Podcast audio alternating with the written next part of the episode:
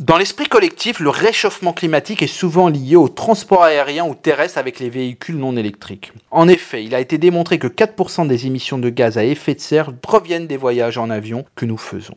La réalité est tout autre sur le plan environnemental. Regardez les vidéos en streaming en quatre K ou acheter le dernier iPhone au bout d'un an alors que le vôtre fonctionne très bien encore n'est pas du tout une chose anodine.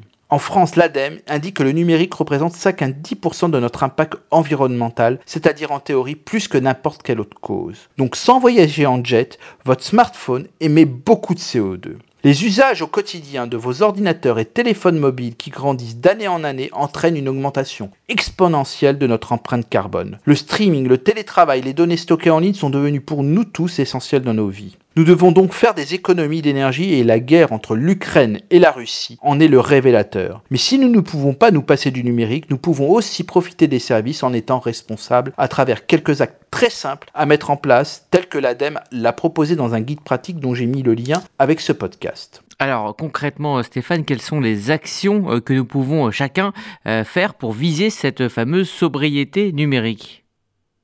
Eh bien, parmi la première chose à faire, c'est faire durer nos appareils. On doit limiter le renouvellement de ceux-ci, que ce soit des P C, des tablettes, des smartphones ou les objets connectés. Le deuxième, c'est réparer au lieu de racheter. Ça me paraît simple à décrire. Le troisième, c'est acheter reconditionné plutôt que neuf. Le quatrième, c'est recycler au lieu de jeter.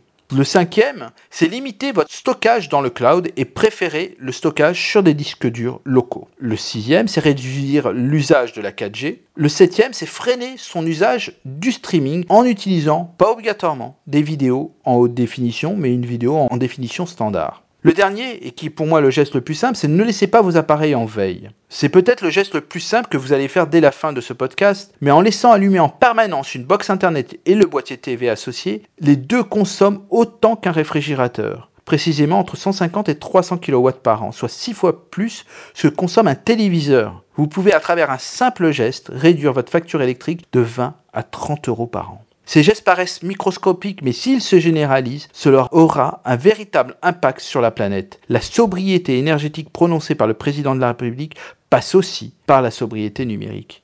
À la semaine prochaine!